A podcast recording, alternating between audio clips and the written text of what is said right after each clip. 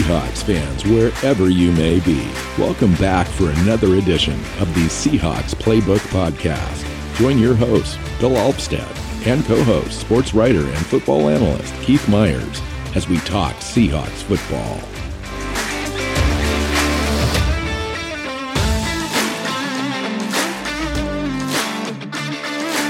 Hey, Seahawks fans, welcome back to another edition of the Seahawks Playbook Podcast. I'm your host, Bill Alvstad, here with Keith Myers. Good afternoon, Keith. Good afternoon, Bill. It's um, it's regular season time. We are actually, gosh. we are actually going to have football on the television this weekend. Yeah, I know. You ready and for it? college, college started a little bit this last weekend. I didn't see anything because I was just kind of busy, but uh, yeah, I'm totally ready for it, man. I mean, I was ready for it uh, in April uh, after the draft. You know, that's usually when the mini camps start. Shortly thereafter, uh, and then you get into the, you know the the vets come in and and uh, there's just nothing. There's been nothing, and even the regular training camp time. I've uh, we just saw a little bit of footage of guys warming up in the live broadcast that .com put on, and then we've been listening to other people's reports about what players look good and what players don't, who's doing what, and so forth and so on. And that's it. I mean, w- this is about as in the dark as I've been since the invention of the internet. Um, and I and and that's like what 1990 not the invention but when I got my personal computer like 92 93 something in there I've had access to more information than I had prior to that now as uh, when training camp um, when you could go to training camp a little easier and I've been over to Cheney a few different times uh, back in the day um, and over to Renton a couple times and um, those are always awesome but I haven't since I've lived out of the area uh, it's it's nearly impossible so I've been counting on guys like you to to be my eyes and, and ears and uh, and but this year's on a completely different level of in the dark. Yeah, it's been it's been weird. It's just there has been no there's been no preseason games. Um, you can't like we can't go to practice uh, at at um, at the VMAC this year. It's just it seems unreal that there's going to be games. Well, there's going to be games on Thursday, you know, so just two days, a couple days. Um, it's going to be like uh, waking up on Christmas morning. You know, you wake up on Christmas morning, there's stuff under the tree you haven't seen before, and everybody's excited, and uh, that's what it's going to be because we we have known quantities. I mean, there's a lot of vets on this roster, there's a lot of guys that have played on other people's rosters, and uh, there will be some some rookies. There will be some uh, contributions from rookies, and we can talk about those today a little bit. Um, but for the most part, we kind of know what these players are expected to do, and I, you know the Seahawks have kind of approached that as well. I it seems to me like there will just be a very small handful of rookies that will have an impact over the first couple weeks of the season. Uh, you might see a guy like DJ Dallas get in on some passing downs and catch a couple uh, passes out of the backfield. Uh, we all know that you're going to see Alton Robinson. He's going to take those Darrell Taylor snaps at the backup uh, or in a rotation uh, situation at defensive end. Um, you're going to see some Jordyn Brooks out there, I would imagine, at some point, uh, taking some snaps away from KJ Wright. Um, maybe Freddie Swain, but I don't know if he even suits up on game day. Uh, what else, Keith? I mean, who else is there? Oh, actually, Damien Lewis at uh, right guard, right? Um, yeah, I mean Damien Lewis is is there. He's probably going to start. Um, and the uh, you know Alton Robinson uh, at defensive end, like those are the two guys that I would expect to get uh, major playing time. And then um, Freddie Swain, I do actually think is going to get some get some uh, snaps because you know at their when they team set the fifty three man roster, it had two slot receivers on it, and now it's got one. Um, which uh, with a move that happened today, not just today, but just a few minutes ago. Um, and we will, you know, discuss that here when we get to that part of the of the roster. But you know, really, he's the key slot guy, unless you count Tyler Lockett. Um, you know, moving inside, uh, and so I could see him getting some snaps here in Interesting. Yeah. So before we get to the roster, today's kind of the the look at the roster, the reaction show to the moves made over the weekend and continuing to be uh, moved up until just a few minutes ago, um, before we started recording. Um, so we'll get to all that absolutely. Let's talk about the comings and goings though overall in the last few days. Um, I guess the number one thing, just to get this out of the way, is uh, no Clowney.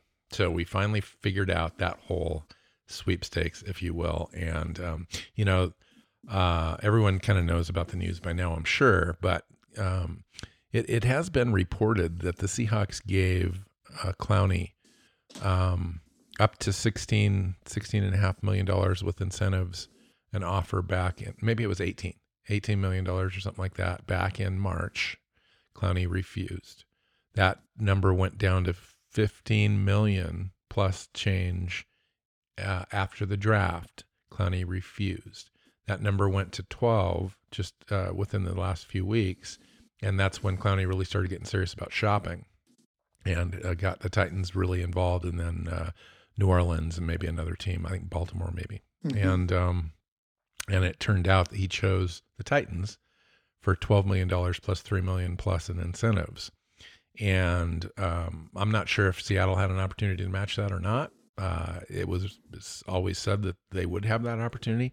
So either they declined, Seattle declined, or Clowney just didn't get them involved at that point. So, uh, regardless, uh, I just want to make that clear because there's a lot of stuff out there about Seattle didn't come up to the table and, and make make him an offer, and it ruined our season because now we don't have a pass rush and blah blah blah blah. Come on, it takes two uh, in a party um, of negotiations to uh, to accept a contract.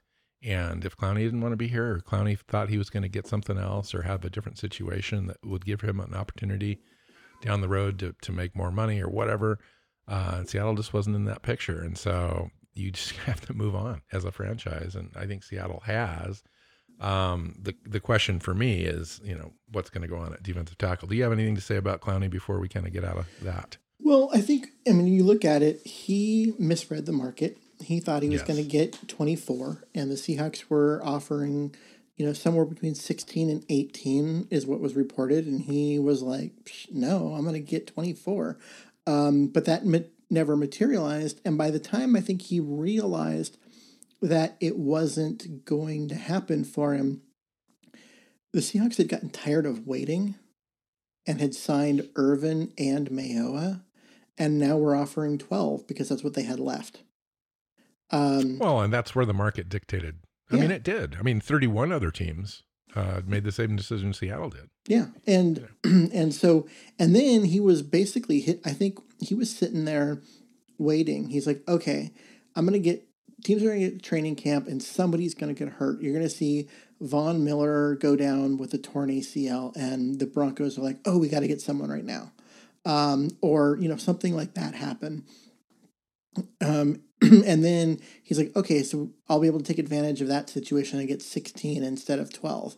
Um, and that never happened. And so he ended up waiting and waiting, and, and the Seahawks never came up with their offer. And um, he got some other teams involved. The Saints and the Ravens both, uh, you know, started talking with him. And then eventually the Titans were like, okay, we'll give you 12 plus three in incentives. And that gets him to 15. He's probably going to make 14 of the, you know, on that deal. Unless he gets injured. Unless he gets injured. But yeah, I mean, the 14, um, as far as like the likely to be achieved incentives, uh, incentives, um, I think seems reasonable for him. And that's better than the 12 he would have gotten in Seattle. So, do you think Seattle made a mistake by not coming up and uh, matching any and all offers and having Clowney in house uh, with this defense? It's hard to tell. I mean, if they could have got him at 12, and if that was the point, and they could have been like, okay, instead of 12, let's make it 13 and get him in, in um, then you do that. But I don't think that would have gotten it done. And at 15 or 18, uh, the market didn't We could have gotten Everson Griffen for six. Yeah. So that that to me is a why, much better bargain yeah, what what is going on with that? So they must feel real confident with their roster. I mean, you know, and in addition, we're carrying three defensive tackles on the roster. Uh, now, for me, and I've been around this game for a long time, uh, that's the largest mistake of the entire offseason because they went into the offseason literally t- saying out loud, this is the most important thing uh, to address during the offseason is the defensive line and being able to rush the passer, etc. And then they went out and gave Irvin a 32% raise to come here. I'm not sure that he needed to have that raise to, to get here, but they gave him that money. They brought in Benson, Benson who had a great year, but he's always been a rotational guy. Never had more than 40% of snaps in his career. And then, and then they went and drafted a couple young guys, of which they knew um, that Darrell Taylor was probably not going to be a go. You know, they, there was indications that that was going to be a long rehab early on, and this and it's proven out to be that way.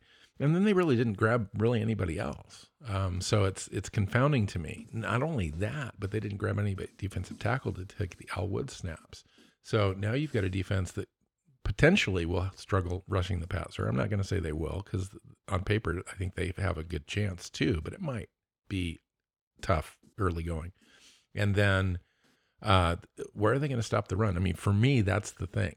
Uh, is stopping the run. I mean, that's not, really a pillar of the defense, and they're not, not going to be able to do I'm it. I'm not worried about them stopping the run because you have uh, the two defensive tackles that you have experience are both good at that, and then you add um, you know a 350 pound nose tackle as your your backup guy. Um, they're going to be able to uh, load up that middle of the line, and then it's just a matter of you know you know Rasheem Green and, and Collier they're at five tech they're going to be able to stop the run. Um, well, just to be clear, Anthony Rush isn't even official on the practice squad yet, so I'm just making that statement. Yeah, but I'm just saying like you have um, you're going to be able to uh, stop the run. I, I I I'm not I'm not as worried about that. Um, what I'm worried about is you only have three defensive tackles. What so what if one of them gets hurt? You know, they go out week one and um, Bryan well, got Lattimore and, rolls and apparently an Rush on the practice squad. True, so, I mean, but you know what I mean. Like you, for the rest of the game, you have those two guys. Two guys that are left have to play every single snap. That's yeah, it's, it's, it doesn't seem to be the the right solution, but maybe they're just making it through this week, and after uh, next week, when there's no guarantees on vet contracts, that they pull the trigger on somebody. I maybe that's what they're waiting for. Um, let's go through the the rest of the kind of ins and outs of the roster in the last few days. Nick Bellore was cut, then he was re-signed mm-hmm. in his place on the uh, Phil Haynes uh, went to inter- injured reserve. He's out a minimum of three weeks. Rashad Penny to the pup list. We knew that was going to happen. He's got to go at least six weeks before he can begin to practice. So he's likely out, you know, a couple weeks longer than that. Where did you get three weeks for Haynes? Um, because he goes on the on the list. That's a um, it's like the I, I thought it was the there's a there's a special reserve um list this year, isn't there? I know that it's just for COVID. For COVID, but, there's a special um, I thought it was. COVID. I thought it was also included for veteran players that are injured past the roster. Um, this w- went through the the initial cut down and then added to injured reserve could be See, added to a short list. Rather than it being eight, they moved it down to six. I did. I don't know where three. I haven't heard that. so for me, I'm thinking, okay, oh, I need he's verification. He's going to be out six six weeks. Um, but so nobody was, no one else was going to sign Nick Bellore. He's correct fullback ish. He's an emergency linebacker on a team with a lot of linebackers. Um, he's a fullback for three or four plays a game, but really what he is is a special team standout. Uh, no one else was going to sign him. So they were able to cut him knowing that he would be there 24 hours later. They could um, re sign him, which allowed them to get um, Haynes on the 53. With the and, ability, right. Yeah, and then right. place him on injured reserve so that he has the ability to come back. Because if they'd placed him on injured reserve before putting him on the 53, he's done for the year. Then we've got DJ Reed, Darrell Taylor, and Colby Parkinson on the non-football injury list that can return um, six weeks again before they can begin practicing, um, mm-hmm. and then they can come back anytime after that. The only difference between the NFI list and the PUP list, uh, as far as going forward, is that the NFI list technically, if they never end up playing, the Seahawks don't have to pay them. Whereas um, if you're on the pup list, they still get their paychecks. So uh, it's there's not a lot of incentive to use that if you're actually not gonna like stiff someone. But um, but that, that's really what the NFI uh, list is. Is that the, the non football injury is that it it's it's the same as the pup, but there is some stipulation in the in the um, CBA that will allow the team not to pay a player who got hurt. All three of those guys uh, came into camp, entered camp with those injuries. Does that have anything to do with it? Um. So, so did, they never played it down in tr- training camp. So did Penny, but Penny is not on NFI. He's on PUP. Um, it comes down to when were they injured, um, and you know were they on the roster when they were injured? Were they in the organization? And the answer is no. Uh, yes, for those three right. guys, Correct. they were they were not part of the organization. They were brought in to the organization in an injured state, and that's why they're allowed to be on the NFI list. Um, but I'm just saying, like as far as logistics go, the, there's they might as well be on the pop. It's the same thing. Six weeks, then they can come back. Seahawks kept Paul Richardson um, a week after bringing him in. That's interesting, only because of some of the other moves that they're making and so forth. I thought Paul Richardson would have a chance to stick around. He's easily the fifth best wide receiver on this group, but they chose to go in a different direction.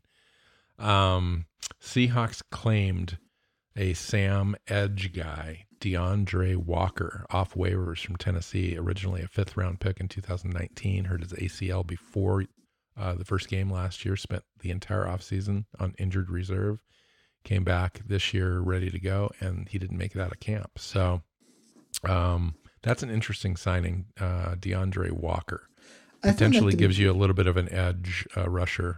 Now they have seven linebackers, and one of them is not Shaquill Griffin, or sorry, Shaquem Griffin.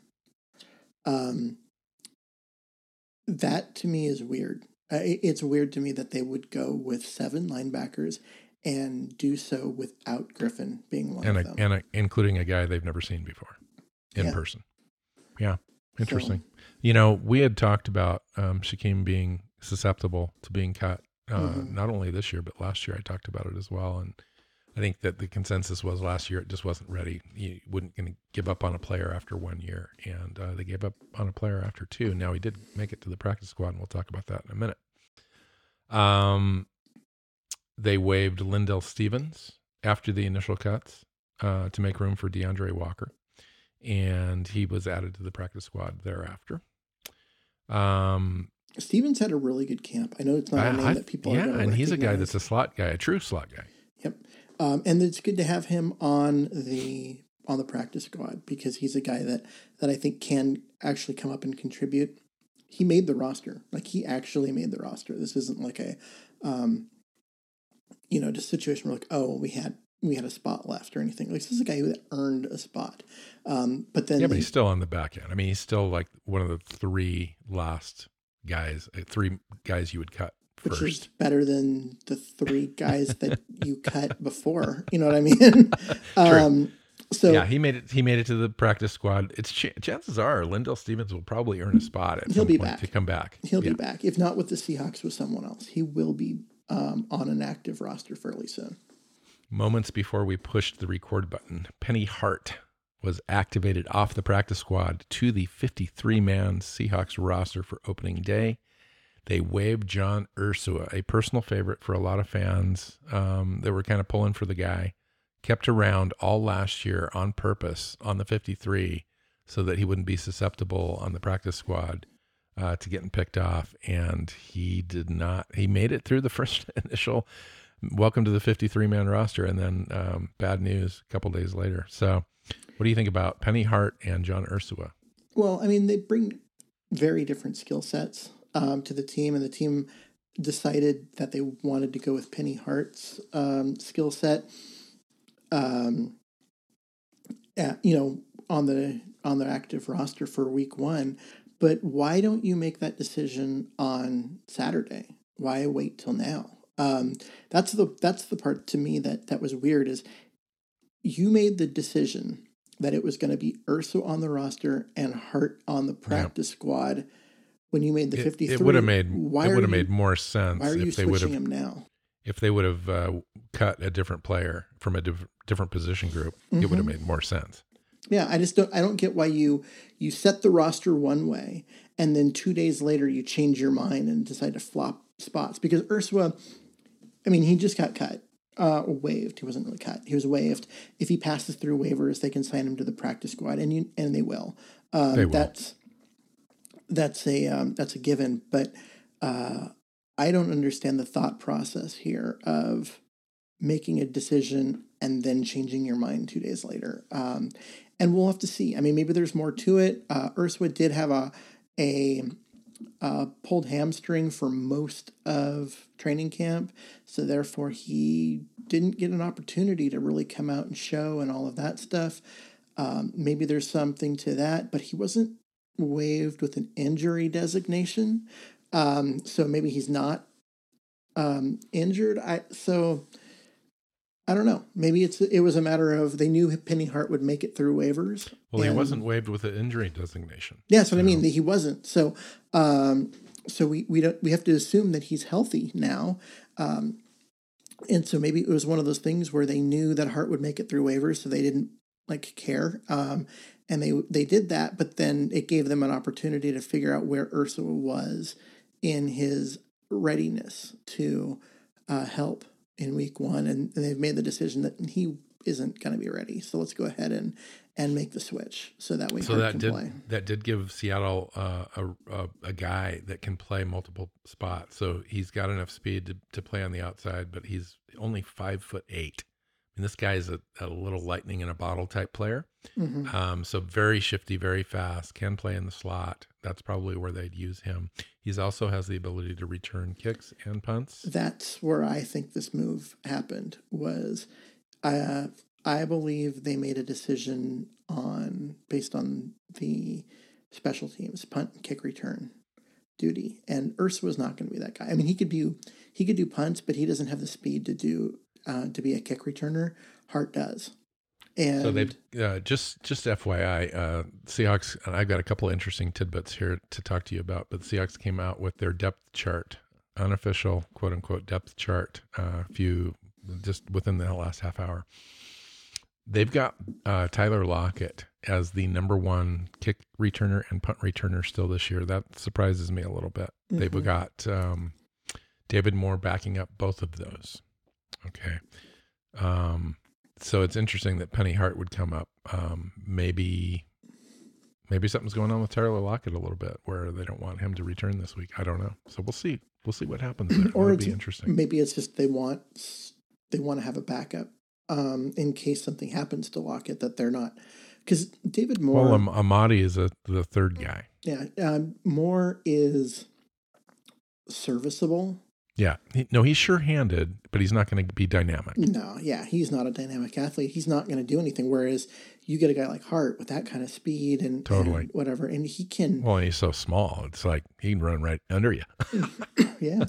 not, not, nothing against short guys, but woo, this guy. I mean, you watch him on film, and I did just a little bit ago, just to see again. And he's just a little short, shifty guy. Mm-hmm. I think he's a buck 85, 5'8, buck 85 type guy, you know, but he's he's pretty stout 185 you know so he looks like a little bowling ball out there. It's kind of funny. So we'll see. I got another one for you though before we move on to anything else. We'll talk about the roster and we'll talk about the practice squad.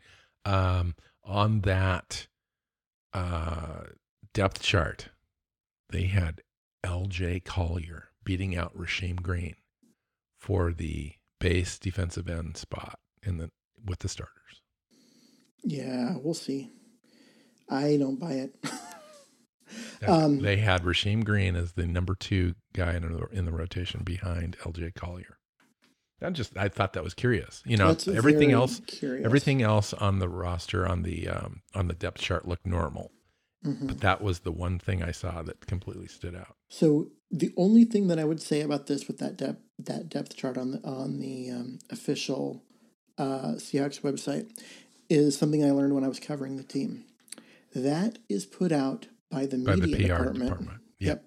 Not the coaches. They, Correct. The coaches Absolutely. actually don't put have any input in it. They don't care.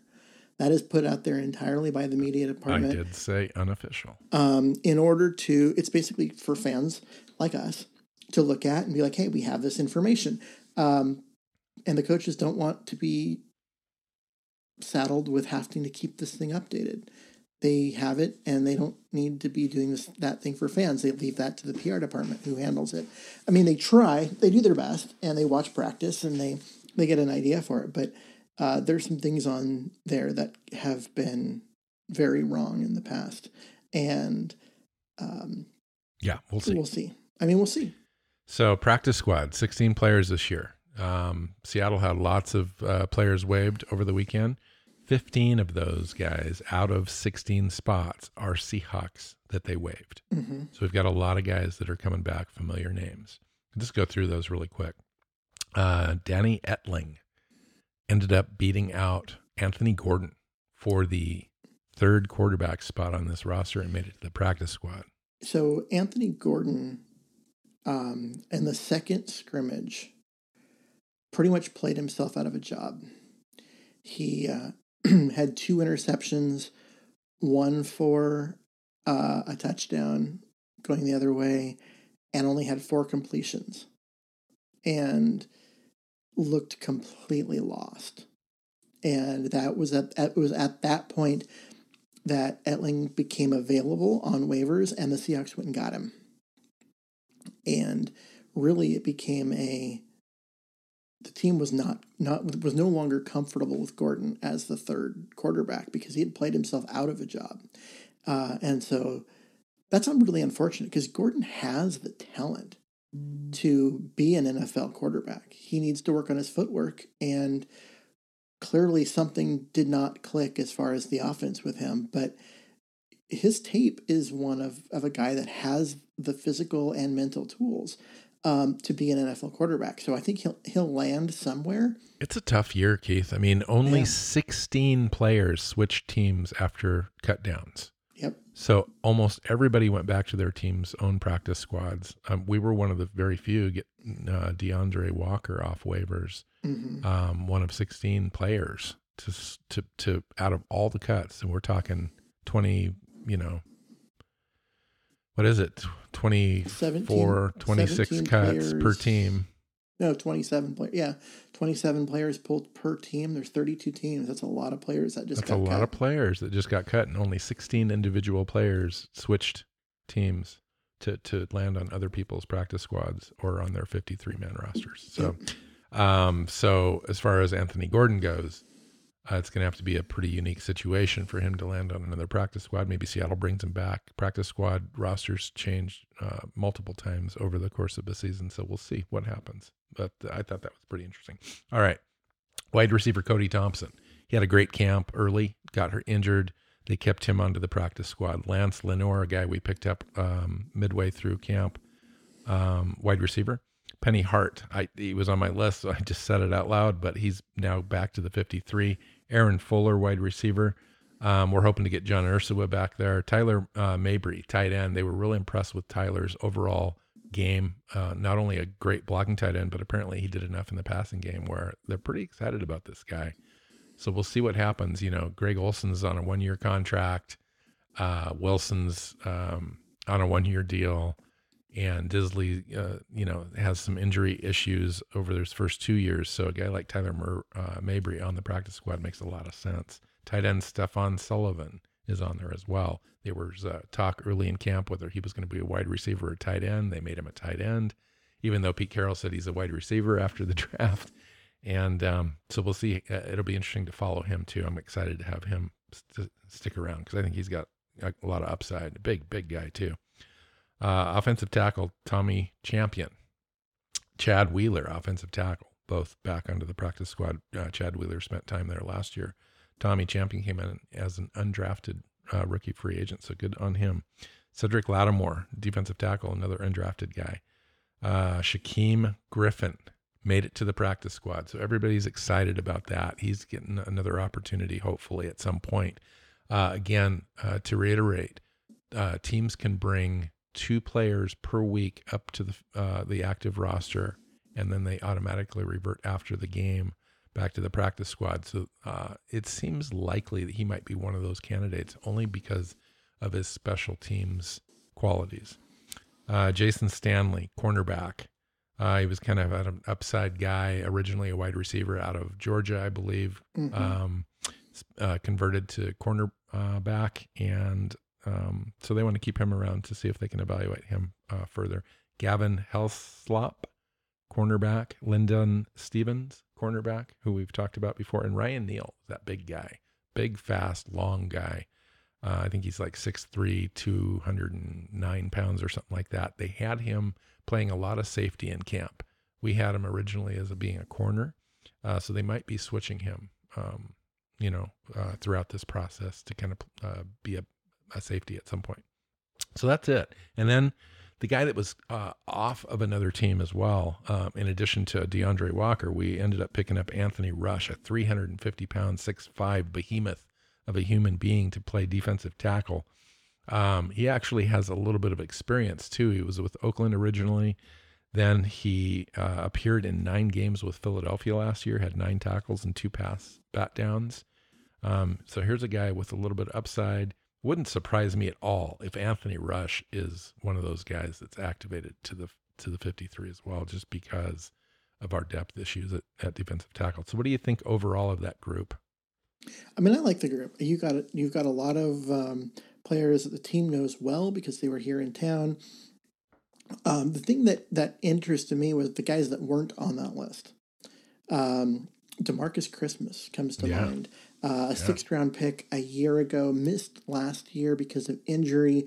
A lot of expectation for him to come on and provide a pass rushing interior uh, presence on the line. And not only did he not make the roster, they didn't even bother to sign him to the practice squad. Yeah. Um, and so, yeah, there was only five guys that didn't make the the roster that they didn't bring back. Mhm. And one of them was was Gordon, and one of them was Christmas, and um, those are the types of of of moves that uh, you know you look at and you're like, hmm, that's very interesting to me, uh, and we'll see what happens. Especially the other defensive tackle too, PJ Johnson. So when you take a look at both those ta- uh, defensive tackles, you're you're looking at one of the weakest defensive tackle um, groups in the NFL with the Seahawks behind, you know, especially behind what they've got as starters, uh, Ford and Reed. Um, and you can't you can't penetrate that roster, make enough of an impression to stick around, and then they don't keep you on the practice squad. That's that's not good. Yeah, that's that that's a um, that's definitely an indictment on on their their training camp. so, um, and yeah. our scouting, unfortunately. Um, you mentioned you mentioned Anthony Gordon. Chris Miller was another guy. I'm surprised didn't end up landing back onto the practice squad, but maybe they like the upside of Ryan Neal better at safety than they do of Chris Miller at safety. So we'll see. Um, and then uh, Debione Renfro was the last guy on that list at cornerback. Um, I thought he had some upside. He's got some pedigree in his last name, and um, we'll see. Uh, but those guys are gone off the roster, gone. Uh, Kyle Fuller, um, guard, uh, backup center, reserved, suspended list for two games. I highly doubt he ends up on the roster at all. They'll probably end up cutting him after this is all said and done. yeah, And then Josh Gordon, wide receiver, who we did sign, but went straight to the suspended list. It's an indefinite suspension at this point. Still, no word from the league. Surprising. Um, now that we're in the first week, th- there's no way that he would be able to make the game at this point, even if they made that decision uh, tonight. but he hasn't And- practiced. And eh, right, So- well, eh, yeah, exactly. He'd have to go through protocol, all that stuff. So, Mhm. um, it'd be nice to be able to get that done. Uh, I don't know who uh, on the roster, he would re, uh, take the place of. Uh, but uh, I would love to have him on the roster for sure. So a couple of things too um, that I want to uh, say that don't have anything to do with the Seahawks, but could implicate uh, have have implications for the Seahawks down the road. Cardinals are paying Hopkins a two-year extension extension, fifty-four point four million dollars in new money, forty-two $1.75 million guaranteed. That's just two years, folks. That's crazy. Uh, yeah, but we're talking about oh, I know. who's probably the, oh. the best or the second best receiver yeah, in top the three. Right now. Yeah. Um, yeah. You know, depending on where you Michael Thompson, Julio and, Jones. Yeah, those two Hopkins. guys. Um, right. You know, rank them however you want. Those three are the top three. And he's going to get that kind of money. I mean, so you're looking two years down the road what happens with DK Metcalf, but mm-hmm. it's also two years down the road. We'll see what the market that's market two years down the road. But holy cow, right? And then uh, Kareem Hunt, running back for Cleveland, received a two-year, thirteen point two five million dollar extension with eight point five million guaranteed. He's the number two running back behind Chubb. Gave him thirteen point two five million. That to me is a pointer to Carson because if he, if a backup is getting that money, uh, what's Carson going to want? I think Carson's probably, depending on his year, if, if, Carson has a really decent year, Seattle may elect to bring him, uh, keep him around, and it might be a $10 million deal. If Carson has some fumble issues this year and he, he kind of barely reaches a thousand yards because he's splitting a lot of time with Carlos Hyde, um, you know, it might be difficult for Carson to accept the fact that he's going to have to make uh, make seven million a year. Um, so this this contract to me is is maybe a roadmap for that. Uh, although it's you know he's clearly a number two guy, so it's it's tough. That's a lot of money yeah. for a number two. Well, back. I mean, Hunt is a number two guy, but they're one A and one B with him and Chubb. Um, and so yeah, you they could make the case that oh he's really a one, and so therefore yeah. it's it's roughly the same um, as Carson because Carson, even though he is the main guy in Seattle, he doesn't get 1,200 yards. He barely breaks a thousand because of his injury problems that he has he's had every year, and that's that's a thing. You know, I mean, luckily, you know, they got DeeJay Dallas and and Hyde there to pick up the slack when he does get hurt. Yeah, if there's the closest thing to Carson in the league, it's it's Chubb. You know, if if if Chubb didn't have those injuries, Chubb would be like a 1,500 yards uh, per season yeah. kind of a guy, and he's a he's a brick house too. He's he's nasty. He's a good running back when he's healthy.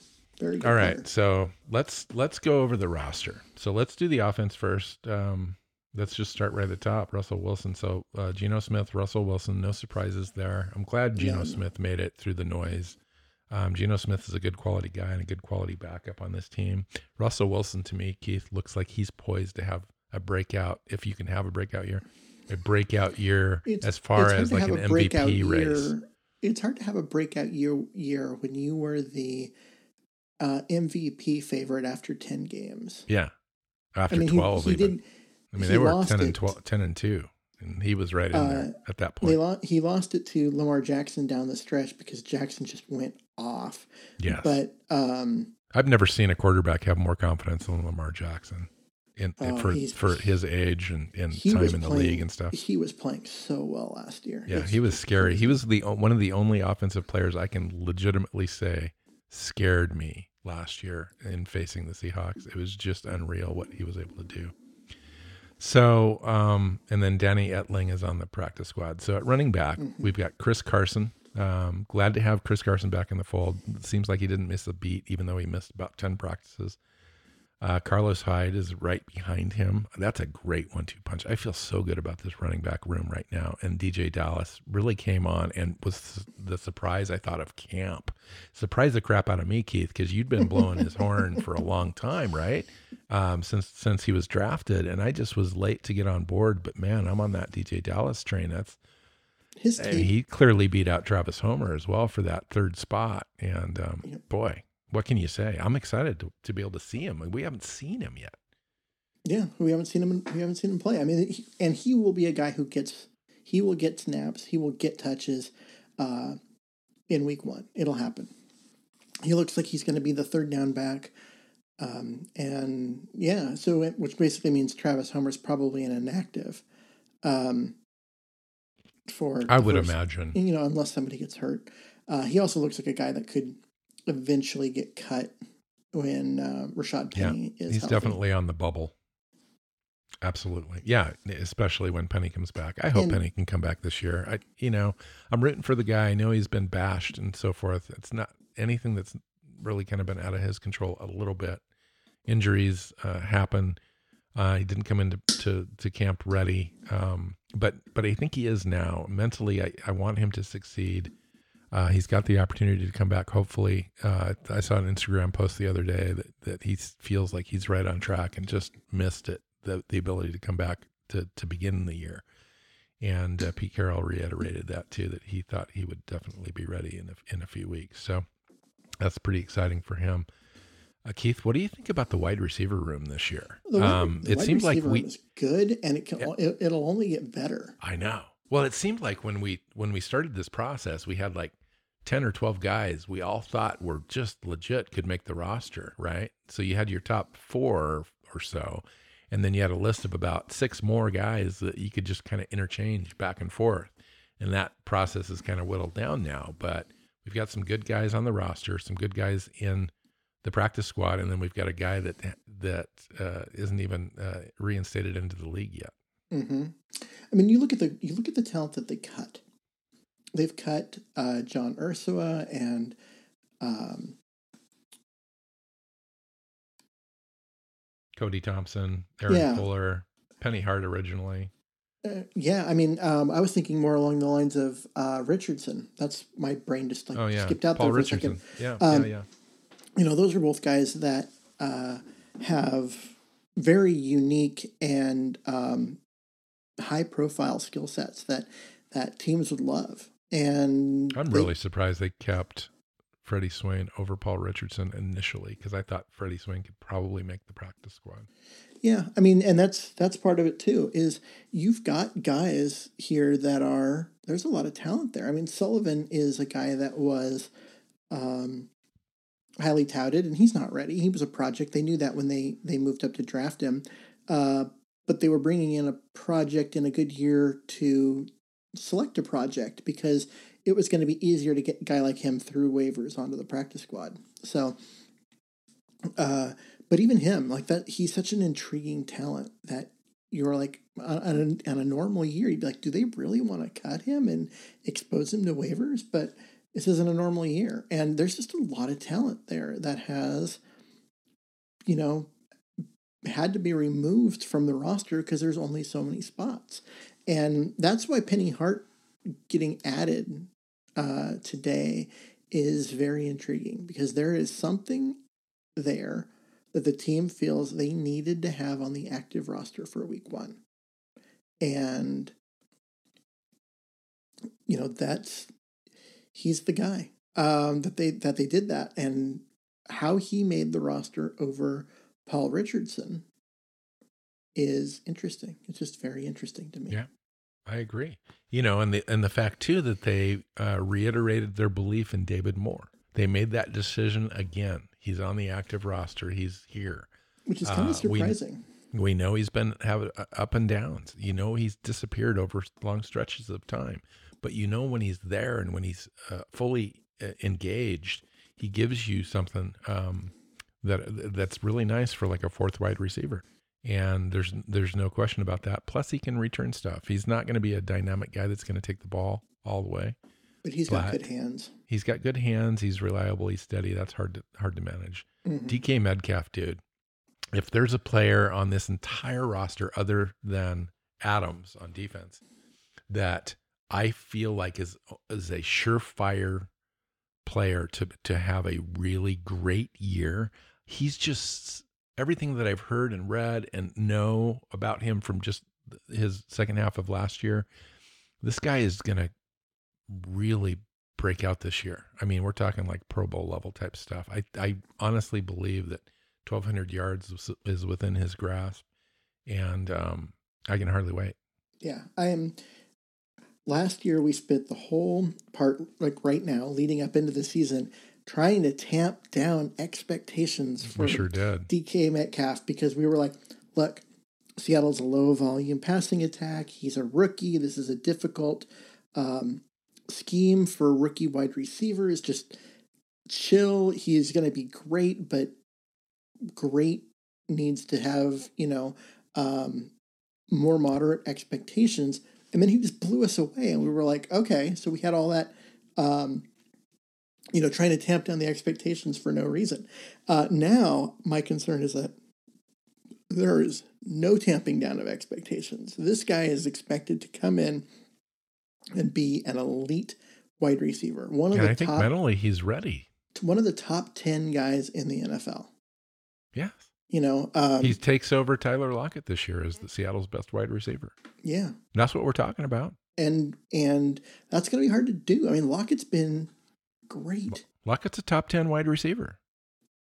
Yeah, He's, I mean, he's probably- right there. I would say mean, top, he's right there. I would say top fifteen. Um, I'd put him in in the ten to fifteen range.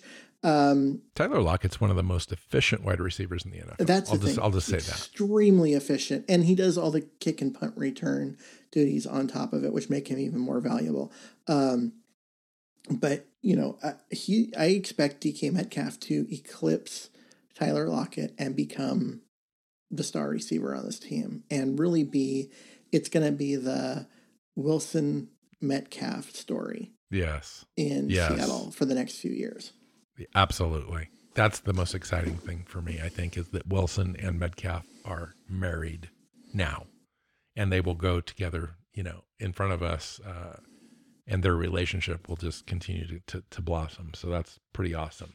Tight ends. Um, Will Dissly's back. Uh, a little bit of a surprise that he's just able to go straight out of the gate uh, after the Achilles, after the ACL. Um, it, it's a testament to his work ethic and his um, mental fortitude to get back, claw his way back mentally after those injuries to to get back to the point where, you know, he's one of the two starting tight ends for the Seahawks. Greg Olsen's the other guy. Um, what do you expect from those top two uh, tight ends in this offense? uh, big, big things. Um, and just for the record, uh, the first injury for Dissly wasn't an ACL; it was a patellar tendon. Oh, that's right. Which is Sorry. a worse injury. It is a far more difficult recovery to come back from that than it is an ACL. And I know the ACL is like the um, thing that you know. It's like we all when we think of knee injury, Right. it's like oh, that's the that's, bad one. That's kind of where I went. Um, but the patellar tendon is actually worse. For him to claw his way back after that and be ready to go, only to suffer the Achilles tear, which I know I've said this on the show previously, very, very common to have a calf or Achilles injury in the other foot, other leg after a patellar tendon. Um, but you know, and that's just happened for him. And for him to be back 100% ready to go week one of training camp. So he's been there having a full training camp. This isn't a guy who's just getting healthy for week one. He's been there from day one of training camp. Um, is crazy. His ability to get in and get those workouts in and get that rehab in and build the strength back up in that leg is impressive. It's you, you just it's hard to say just how hard it is to do what he's done to get ready. Um, and yet he he he stepped through and did all of it. Um, I'm really really excited for that. And the offense was significantly better with him in it last year than without him. Absolutely. And you duplicate that skill set basically with Greg Olsen. Yeah, Greg Olsen. You know, and so now there's going to be no drop off there. Yeah. a couple time um, All Pro guy who you know can do everything. He can block. He can um, he can catch. He can run routes. He can.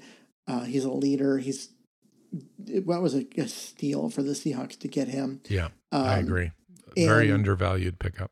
Yeah, and and for him to be able to come in, those two guys are going to make it hard for the other two guys on the roster to get on the field because they're going to be playing a lot. The Seahawks are going to be playing a lot of uh, twelve personnel, which means one running back, two um, tight ends, and they'll do that a lot. And those guys will both be on the field a lot. Uh, What does that say about Jacob Hollister? Um, not so much Luke Wilson. Um, Luke Wilson might even be inactive on, on game day, hmm uh, although he's a great special teams guy too. Um, but Jacob Hollister showed us last year that he's got some some real upside, and that Russell Wilson trusts him, um, and that's huge uh, in this offense. I can't understate that. Um, Jacob Hollister came with like uh, in ten games or whatever, eleven games had forty five receptions for you know six hundred yards and what six TDs or something like five TDs Yeah. something like that. Um, it, he had he was very productive, and uh, he's the type of he's the guy who you're going you're keeping him off the field, and you're like, but why? He was so productive last year. Um, they're going to have to find ways Could to get he him on the be field. could he be as productive or more productive than our third wide receiver? That's going to be the issue I don't know. because know. you could almost play him in a slot type situation. yeah, but are you going to pull off the speed of Phillip Dorsett? It depends on how Phillip Dorsett does with his with his foot. That's kind That's of a true. lingering issue, and if you- you Dorsett's never not know. If Dorsett's not healthy, then your third receiver becomes David Moore, and you kind of know what you're going to get from him. And honestly, Hollister might be more reliable and more productive. especially that he he would be covered by um, linebackers, Mhm. you know, more or less, and so that might be a, a mismatch that Seahawks might choose to exploit, you know, during uh, the year different uh, Those top the top three cornerbacks, or not, why did I say cornerbacks? The top three tight ends. That is a great position group, and then to have Luke Wilson, who is your jack of all trades, that can kind of do everything, and actually could play fullback if they had if they needed him to. Um, What do you, you know, do with Colby there- Parkinson? Like Colby Parkinson's on the injured list. He comes back uh, potentially uh, could come back after six weeks, um, and then you, I don't know what happens because slow you play can't. You've got to cut Luke Wilson to make that happen. I think, or you, probably you, not Jacob Hollister. Um, You you wouldn't. it. You, You wouldn't carry. you spend an extra you, spend an extra week getting him healthy. There's no and- and- rush and in unless shape. there's really a bad situation going on. Yeah, and then you have two weeks before you have to activate them once they start practicing. And so you take instead of it being six weeks, you drag it out to to week nine uh, before you have to make a decision with him. And I think you slow play it as much as you can. Um, Just to see how the tight end position evolves. yeah, because you know if if Dissly gets hurt again, which would be terrible, I I feel so bad for that guy if that happened. But if he gets hurt again, you need a guy, so you call up Parkinson, um, you know, or maybe you know Luke Tyler Wilson's Mabry, maybe. yeah, or Luke Wilson's a guy that um, has had some ankle injuries throughout his career and has missed time. You know, maybe he's a guy that, you know, rolls an ankle and you're like, okay, it's time to move on and, and, and get Parkinson in there and and start working him in as a guy who can can be ready for next year and that kind of stuff. And you just kind of wait and see. I mean, if all four of the guys that you currently have are healthy and productive and looking great, and then you have Parkinson waiting for a spot, um, that's a good problem to have, right? Because that means you have five guys that you love, um, and you then you look at it and you go, well, Olsen's probably not going anywhere. He's a starter. Luke Wilson's on a one year deal. He is he's the odd man out, and you just let it happen. Um, but even then, like you're talking about cutting a guy that he's currently the fourth tight end. Most teams have two that they like, and then one guy who's just taking up space. Yeah. um, the Seahawks have four that they like, and Yeah, when you combine to, to join them. when you combine the tight end group with the wide receiver group and then the running back group, um, boy, this is this this team is loaded. Um, Yep. in They've done a great job skill of, of scouting skill position and bringing in talent. What do you think about the offensive line, Keith? I think the offensive line's going to be okay. Um, uh, everything that I've heard is that uh, Cedric Ogbuehi is, um, he's the swing tackle. He's the guy that, that's going to be the backup at both spots, and he has looked good in both spots. Like they've played him at left tackle against the ones, and he's done fine. Um, so that gives them three three player they're, they're three deep there and that's and if you need a fourth you've got um uh Jamarco Jones who can play in there in a pinch but you don't really want to lean on him as a starter or anything because he showed last year he's better off inside, where he played at a high level inside and was not nearly as good on the outside. And then at guard, you've got, you know, it's sad to see Haynes not be able to uh, stay healthy because he he missed most of last year because of an injury, and we both expected him to come in and push for playing time, and then he got hurt, and he missed most of the year, and it wasn't until the playoffs that he finally got a chance to play, and looked pretty good, but you know it's the end of the year. Um, and so it would have been nice to see him him fight for that spot this year, but you know the the Iupati is what he what he is. He's you know what you're getting. Uh, it's not going to be a very high level, but it's not going to be um, it's not going to be Germain Ifedi bad, right? Um, and then D- Damien Lewis, from all accounts, looks has looked great. Um, it looks like he has you know won that starting job, and he won the starting job the day after the draft. I mean, the way that they were talking about him.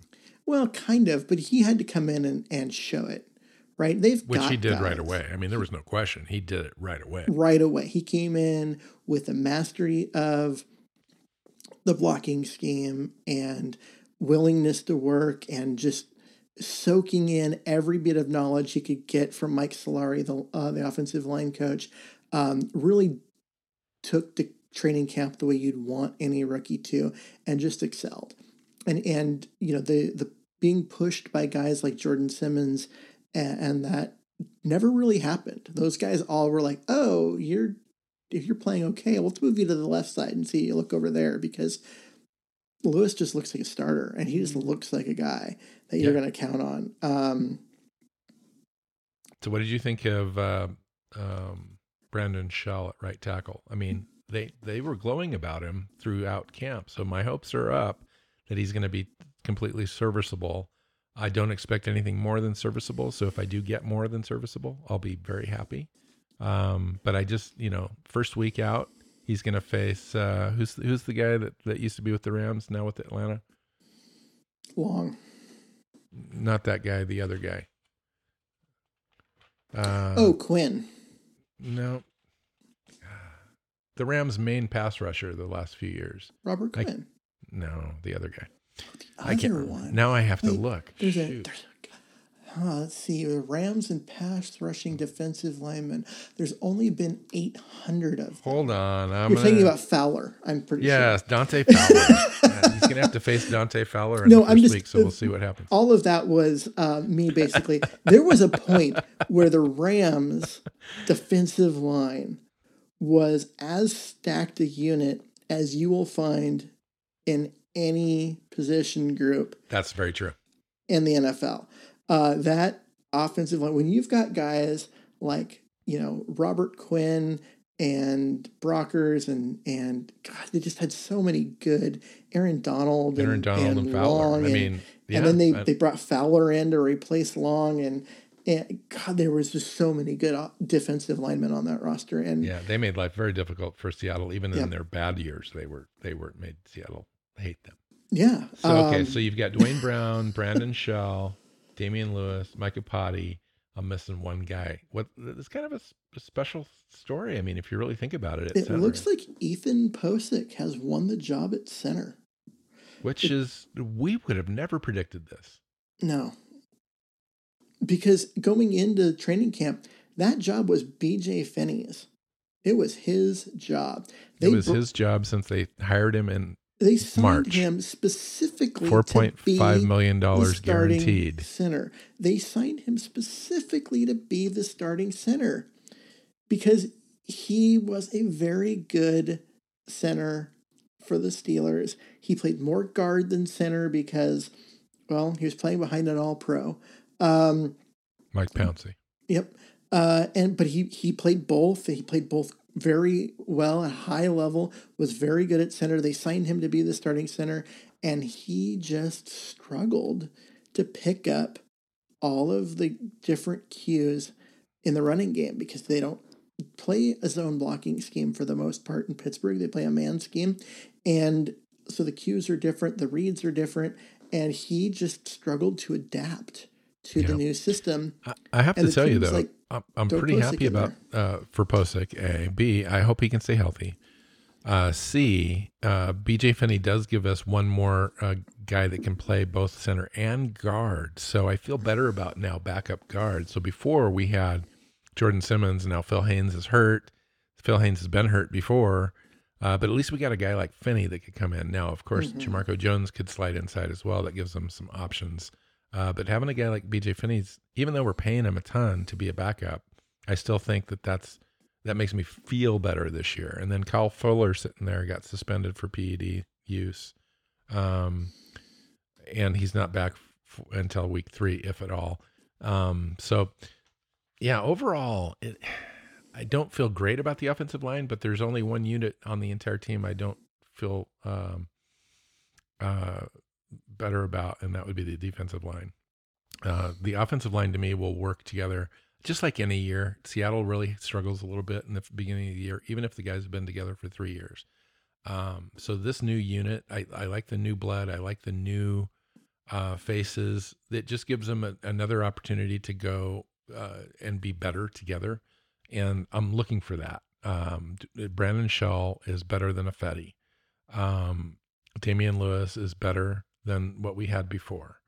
Uh, I know everybody likes Fluker was Fluker. good. I know everybody likes Um, Fluker as a person. I'd take Fluker all day into war, battles, etc. But Damien Lewis is a better football player. Well, we'll see because he is also a rookie, which means he's going to make rookie mistakes. There's going to be some bad mistakes that's going to cost the team some drives. Um, but on average, play to play, he should be more reliable than Fluker was, and hopefully it makes up for that. Um, and I, it would be okay with that. I'm I heard that Damien Lewis's recovery, uh, meaning that when he does make a mistake, he recovers almost immediately to to come back and at least get himself in the way um, of, of a bad play. So I'm not sure. I mean, I think uh, Damien Lewis could end up being one of those guys that's going to be around the Seahawks for about ten years. And I hope so. I know that he's a rookie and he's going to make mistakes. Yeah, I agree. But I think overall, I'm excited about him more than almost anybody else on the offensive line. So let's go to the defense, Keith. Let's talk about defensive tackles. Uh, Jarran Reed uh, signed a new two year deal. Uh, there were folks out there that thought it was too much for Mhm. him uh, based on his 2019 performance, which included a six game suspension. Uh, but there it is. He's making 11 million bucks a year to play uh, three tech defensive tackle for the Seahawks. He's got the ability. Uh, if he can get back to that 2018 form, which the team does expect, and he expects for himself, we could be okay at defensive tackle. He could give us uh, close to 10 sacks. He could play the the run stoutly, and he's he hardly rotates out of there. That's the guy. I mean, he he spent his first couple of years as a nose tackle who was tasked with um, stopping the run, eating blocks, all that kind of stuff. And last year, not last year, two years ago, uh, 2018, they finally turned him loose at the three tech um, and said, Here, go be disruptive instead. And he responded with, you know, 10 and a half sacks. It was a great year. Um, last year, he had a six game suspension and he never really got going after that. He really struggled to make the same kind of impact um, And when he struggled, I think it made Poona Ford struggle a little bit. a little bit because when he wasn't in there and it was Al Woods beside him, Poona Ford was better. Um, Poona Ford is a nose tackle. He is not going to be a guy that that that rushes the passer. He's short. He's like five eleven, um, but stout and wins the leverage battle um, consistently. In part because he's five eleven and he can get underneath the pads of anyone he's playing against. Um, it, but he's a guy that's going to be hard to move because he's got leverage. Not a guy that's going to dive in between uh, the guard and the center and, and, and be disruptive. Uh, that's not who we Do you is. think the He's Seahawks should expect more out of that position? No, because that's what they entire. We were ranked what in in against the rush? Pro Football Focused, Advanced Stats, DVOA had Seattle ranked 23rd.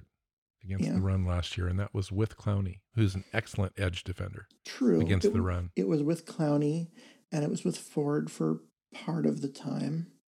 And Reed. And Al Woods though was time. excellent against the run. He was he Um, was the second ranked defender against the run last year. But it was also Seahawks. with nothing at the other defensive end spot.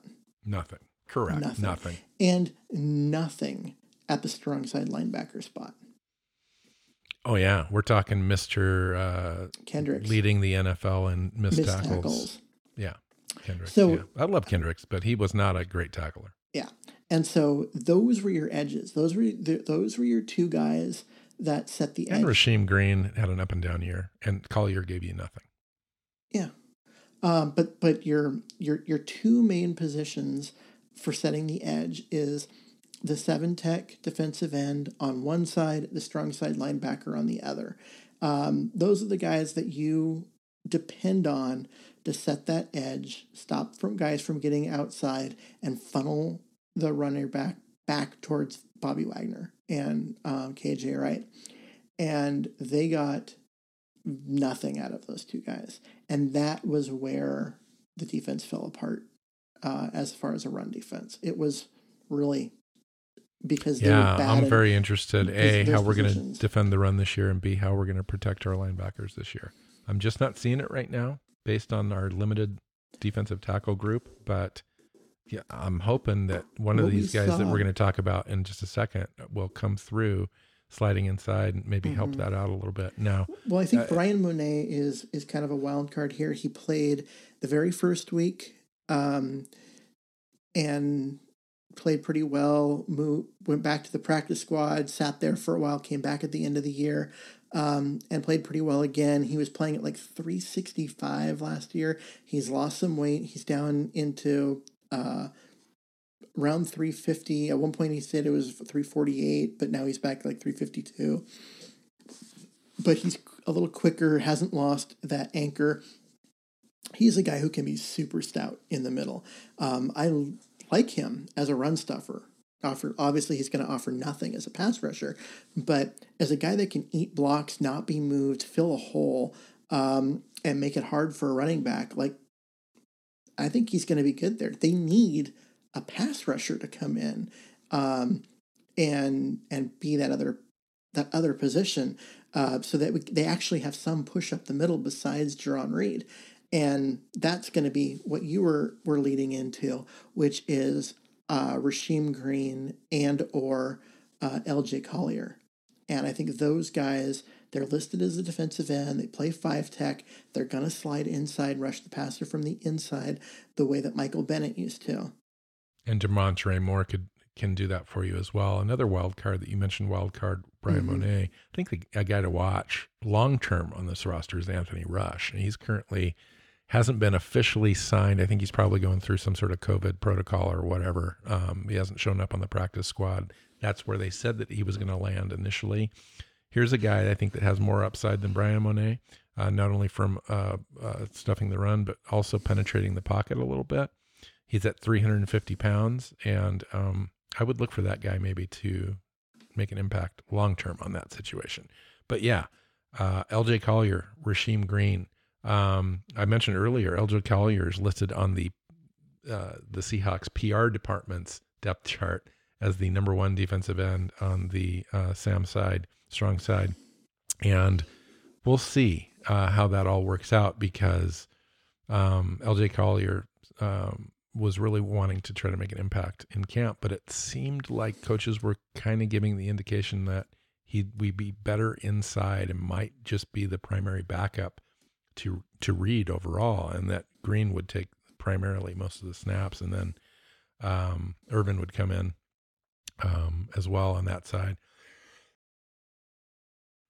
Um, so it's it, it'll be really interesting to see how they mash that all together because Seahawks kind of blend their defensive ends, especially strong side, with their linebackers, um, and they kind of rotational uh, activate those guys on passing downs. Uh, so you'll see guys like D'Andre Walker, who's listed as a linebacker, come in. Bruce Irvin will come up. Jordyn Brooks will come up, even though he plays the weak side. He'll still be activated because he's so fast and so quick. Yep. and he they'll, does have they'll that, come up and, be, and play defensive end for a series or you know a few or, snaps or here a blitz and- stunt package, right? Yeah, um, they'll, they'll do stuff like that, and um, the so yeah, so their their defensive end rotation is got linebackers in it, and their defensive tackle rotation has defensive ends in it. Uh, it's all about getting after the quarterback, and if you can get a guy with the uh, quickness and strength of Rasheem Green uh, in there in the three tech against the pass, uh, he's going to win in times when another guy won't. Now, he's not going to st- stand up against the run as a defensive tackle, but against the pass, you know, his quickness can matter.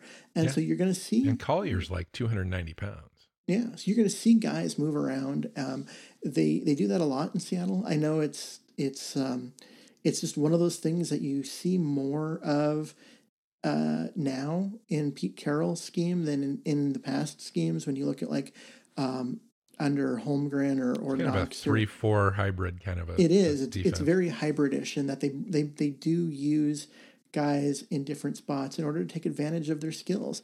And you can't just go, okay, well, this guy's a defensive tackle like Rasheem Green, because against the run, he's going to get just beat up.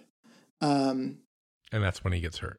yeah, That's when he got hurt in college too. By the way, And when so he slid inside too much. you need him to play on the outside a lot and move in occasionally. And that's what's going to happen. You're going to see him in there giving um, Jarran Reed some snaps on the sidelines because, you know, guys got going to only play 70% of the snaps if you want him to be at the at all effective in the fourth quarter. Uh, you got to keep his snap count down. And so you need someone to come in and rush the passer on third down you know, you slide Rasheem Green or LJ Collier in from the um, defensive end spot, and you throw uh, Irvin up from your strong side linebacker. You bring him up to rush the passer there. That's the kind of situation that you're going to end up with in order to give Reed the snaps off that he needs.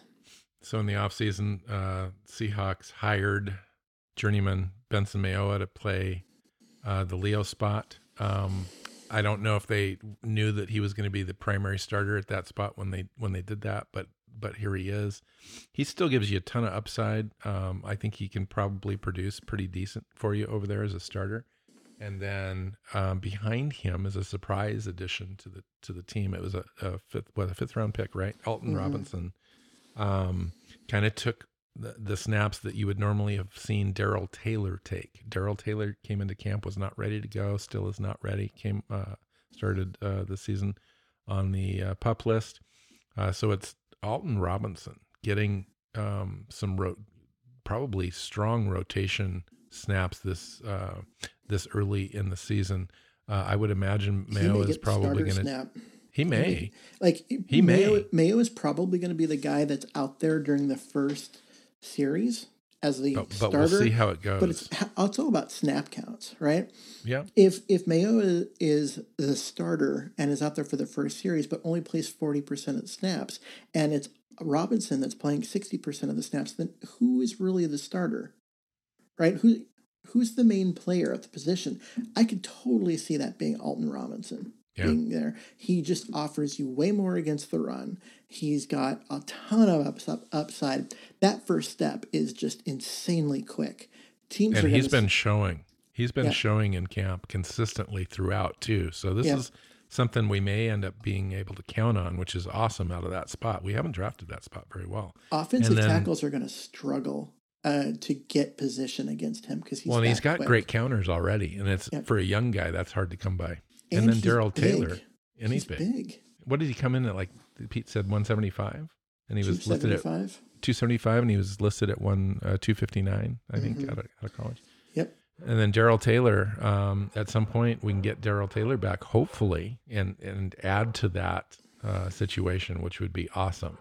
Because I would hate to see the Seahawks give up more draft capital because Darrell Taylor can't come back and we need help. So before the um, trade deadline, we end up sending shipping out, you know, a, a second round pick or somebody for somebody to come in and help. Because here we are in a legitimate Super Bowl window with a legitimate roster that looks like it can challenge and and our defensive line is you know easily probably bottom five in the NFL just on paper. On Which is- paper. which I don't is know hard. if I'd buy that because I think that as far as nose tackles go, Poona Depth. Ford's I'm gonna just saying be, depth. We're going, depth to be is not pretty high looking up good. there. The Yeah. depth is poor. I'll give you that. But um, Poona Ford's, you know, nose tackles don't get a lot of press because they don't get sacks and they don't build up a lot of stats.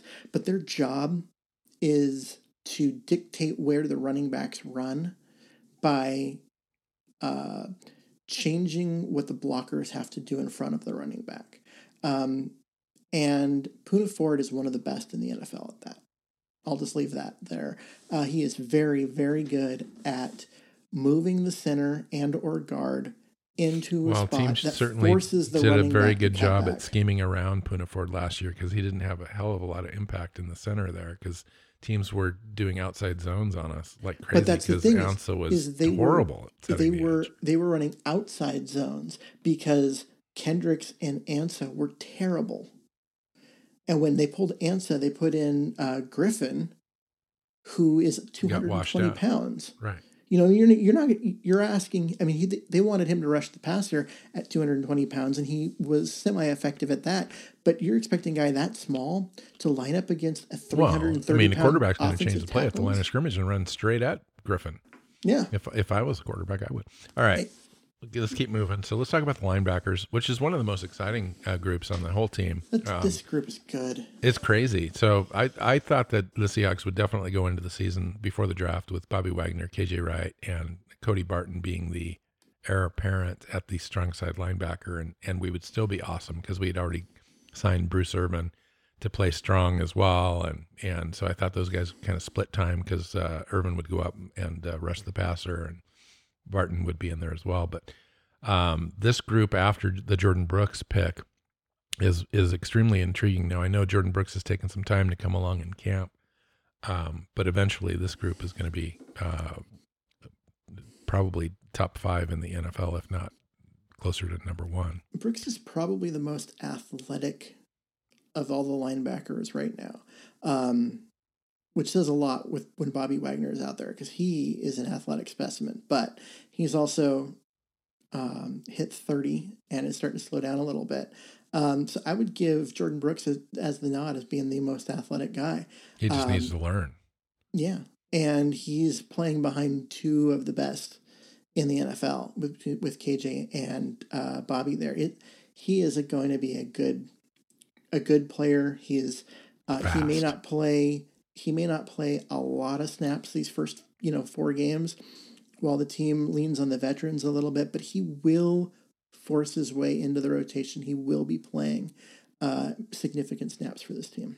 Yeah, speed and instinct is hard to keep off the field. hmm Uh, Griffin had speed um, up the yin yang, but the instincts, well, and just being out of position. I mean, is, Shaquem Green should have been a safety because at least he had a chance to be on the field and not get um, dominated or over overplayed uh, for his position. But Yep. as an edge or as a as a linebacker, he was always going to struggle taking on blocks and um, Yeah, and getting was- himself open. He was smaller, and that's even before you get into the fact that he's missing a hand.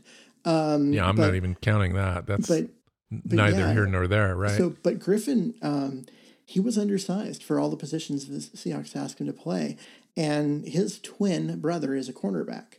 Um, he has all the speed and all you know everything. He could have been a great safety, but he didn't play safety in college. He played middle linebacker. And so the team was like, okay, we can move him and use him as an outside linebacker. That's probably not moving him too much. Um, let him, you know, use his speed as a pass rusher and that kind of stuff, and just allow those instincts that he spent years developing to be helpful for him. But he was still physically overmatched in that spot, and they really, it, they were in a tough spot because athletically he's a safety, but he's never played safety. He played linebacker, so they were trying to let him be a linebacker. Um, I mean, that just it's it's un, it's just a weird situation for a guy that's that that athletic. Safety. Um, this this group uh, turned into one of the most amazing dynamic groups the Seahawks have had in years. Um, Jamal Adams, Quandre Diggs, Marquise Blair. I mean, right there, dude. that is Marquise Blair could probably start for at least a dozen teams right now uh, in his that. second year, right? And then you've got Diggs and, and Adams. Um, Adams is going to be one of those players that when you go look at the at the film, you're not going to figure out if Adams is a safety or if he's an edge rusher or if he's a linebacker or if he's a, a slot corner because he's going to play all over the place now. I don't know if he's going to be as as uh, diversified as he was in uh, with the Jets, where he only, only lined up like 80 times at strong safety um, for the Jets. I think he's going to line up at strong safety for Seahawks primarily, yeah, but, but he's going to be all over. It's there. It's him lining up at strong safety, but what job are you asking him to do within the scheme? Are you asking him to uh, drop into his zone? Are you asking him to, to cover a tight end? Are you asking him to uh, set the edge uh, against the run? What job are you asking him to do? No matter what he, no matter where he lines up, he's going to be asked to do all sorts of things.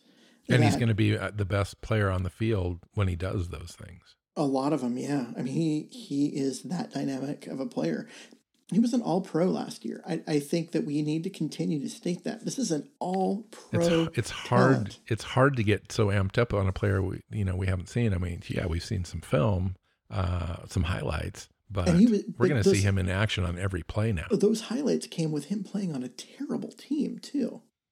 He did not have tremendous talent around him uh, with the Jets, and now, I mean, now he's got Griffin out there at corner. He's got Diggs behind him at free safety. He's got Bobby Wagner and KJ Wright at linebacker. He's got Blair in the slot. Or he's going to be in the slot and Blair's going to be at strong safety because those two guys can both do both. You've got Ugo Amadi, who is now fighting for playing time, even though he looked like the guaranteed starter at slot corner coming in. But Blair has looked so good as the the third uh, safety that they're they're playing big nickel all the time, and they're not even using a third corner um, very often. They're playing three safeties instead because Blair's looked that good. And but you still got Amadi, who is an incredible cover guy for a slot corner, and this whole the whole the whole system is designed around. Uh, all of these guys are interchangeable. The one guy who's not in the safety room is Diggs, who's going to place free safety and be in the back, the same way that Earl Thomas was. But everybody else, everybody else can play multiple positions. Everyone else in that safety room can move around and do things that you wouldn't normally ask a safety to do and do them very well. And it's going to make opposing offensive coordinators throw fits. I love it. I mean, even the guy, the one guy we haven't mentioned is Lano Hill. Uh, you know, he's a strong safety by trait, but the team has asked him to be free safety multiple times, and he stepped up and was better than Tedric Thompson, the guy they drafted to be a free safety. Um, even though he's a strong safety in terms of body type and, and speed and athleticism, he was smart enough to get the job done on the back end. He's a guy that can do multiple positions too, and he may not see the field this year. Yeah. And Amadi can play uh, free safety and in the slot. So, yeah. yeah, it's a great, great group. I mean, it, it may end up being my favorite group out of this entire roster. And then the, the corners, you had mentioned um, Griffin. Uh, then you've got Flowers and Dunbar. Um, Griffin's man, a Pro Bowler. Um, Dunbar, all three are seasoned. Dunbar is a Pro Bowler, borderline All Pro. Um, those are your starters. Tre Flowers uh, is coming off two years as a starter. One was good. Last year was less good. Um, but he, he did perform better down the stretch. Now he's got a lot less pressure on him because he's got Dunbar in there. Um, now, uh, Quinton Dunbar, um, so some more text came out today that kind of further implicates him into that whole robbery scheme. Uh, I don't know if you read that or knew about that at all, but um, I don't know if they're credible or if it makes any difference at all. But the police department and the DA's office said it was from some um, warrant, not a warrant, but a uh, um, they were looking into uh, Johnson, who's the the coach guy, their friends. His uh, cell phone finally got the okay to go in and break into it, and they recovered some texts that further say that Dunbar was there and all that kind of stuff. So anyway, uh, here's, here's don't know if it makes any difference. Is they they had months to do their investigation and ultimately came away with we think he was there but we don't have enough evidence to get a conviction so we're going to let it go. And now it's been a couple more it's been another month. And other information has come out but even unless they it, get it doesn't big, implicate him any further than just being there basically. Yeah and okay so he was there but was he a part of it? Well well johnson said he he and baker directed it. Quote unquote yeah but it, again it comes down to um if the evidence was there to charge him they would have charged him. I totally instead, agree. Instead they announced that they were dropping the case against him and would not charge him with any crime. So more information unless it's significant, is not going to lead to them just changing their mind and pressing charges. So I don't see. Yeah. So and he clearly, you know, in a short time in camp, um, was was the better corner, um, and it is a great opposite um, side of the of the field from Griffin. And when you combine Dunbar and Griffin, along with Adams, Diggs, and Blair, that secondary right there is that might be the best secondary in the NFL. Is the best secondary in football. Yeah. I have a hard time. I you know go around and, and look at the other secondaries that people will say were are are really good. Um, until a couple weeks ago, people would have said Baltimore, but they cut Earl Thomas and they don't have a free safety to back him up. Um, and just go around, like I said, go around and look at all of them you are going to be very hard pressed to come up with a more talented group of proven Pro Bowl or all pro level guys than what Seattle has right now. Is it the Legion of Boom where they had three all pros? No. But they have they have uh, potential. They have they potential have, to get there. They have one especially all, if they work together. Like they have one they and a half together. all pros and five Pro Bowl caliber guys.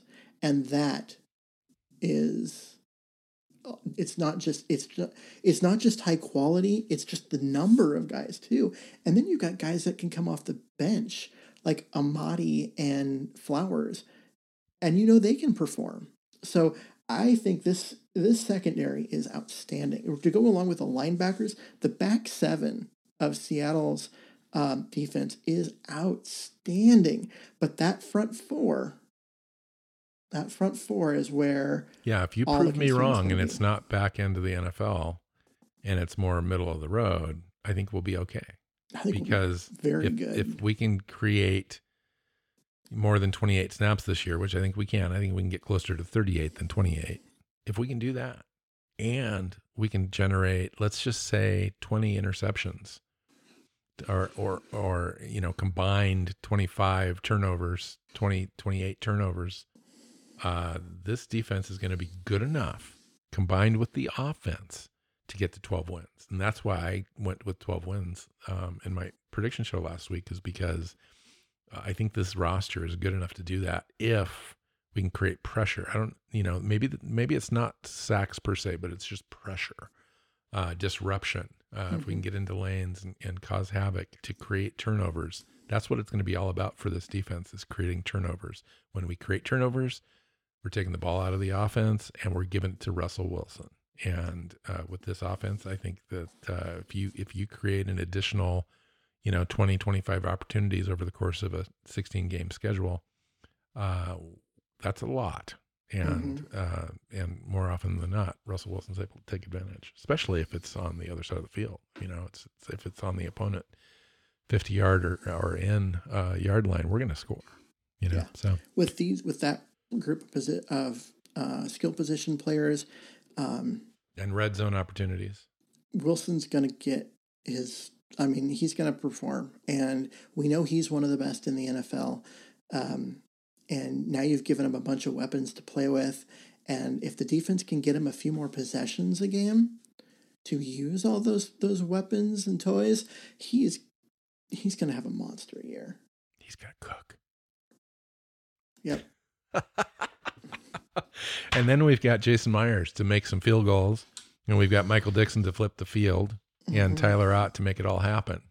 Yep. Um, that's the team. I mean, a couple of, we didn't talk about a couple of guys, but we talked about the guys. We talked about the guys that count. Yep. This is going to be a good season, a good um, it's going to be good fun. team. Let's go let's go watch some football we need some fun, don't Let's we? turn turn Keith? the TV on, watch some football, enjoy some adult beverages, and just enjoy the fact the NFL is back. Can we do that? Let's do that. Taking on the Falcons Sunday, 10 a.m. The regular season begins. Um, I don't even care who the opponent is this week. It I'm doesn't so even matter. you know And I don't even is- think the Seahawks care. They just want to get in as- front of somebody and hit As somebody. much as like we should we it feels like we should be previewing the Falcons. Do we know much about the Falcons? Because with It's no hard to know about preseason games this- and they had this this big turnover on their defense, including their defensive coordinator. Um, they they jettisoned a bunch of talent um, in order to get guys they thought fit better scheme wise. Um, It's all about Matt Ryan, really. You Yeah. know, he's he's a guy that really struggled uh, last year. He was under a lot of pressure. Um, it came on in the second half of the year. I think they finished six and two, which saved Dan Quinn his job. Mhm. Um, but early in the year, they were awful, and Yep. uh, we're catching them early this year, first game. So we'll see what happens. Um, see. I think we show up. I think we take it. Like I said Um, on Twitter, I predicted like a Five and 30 oh start.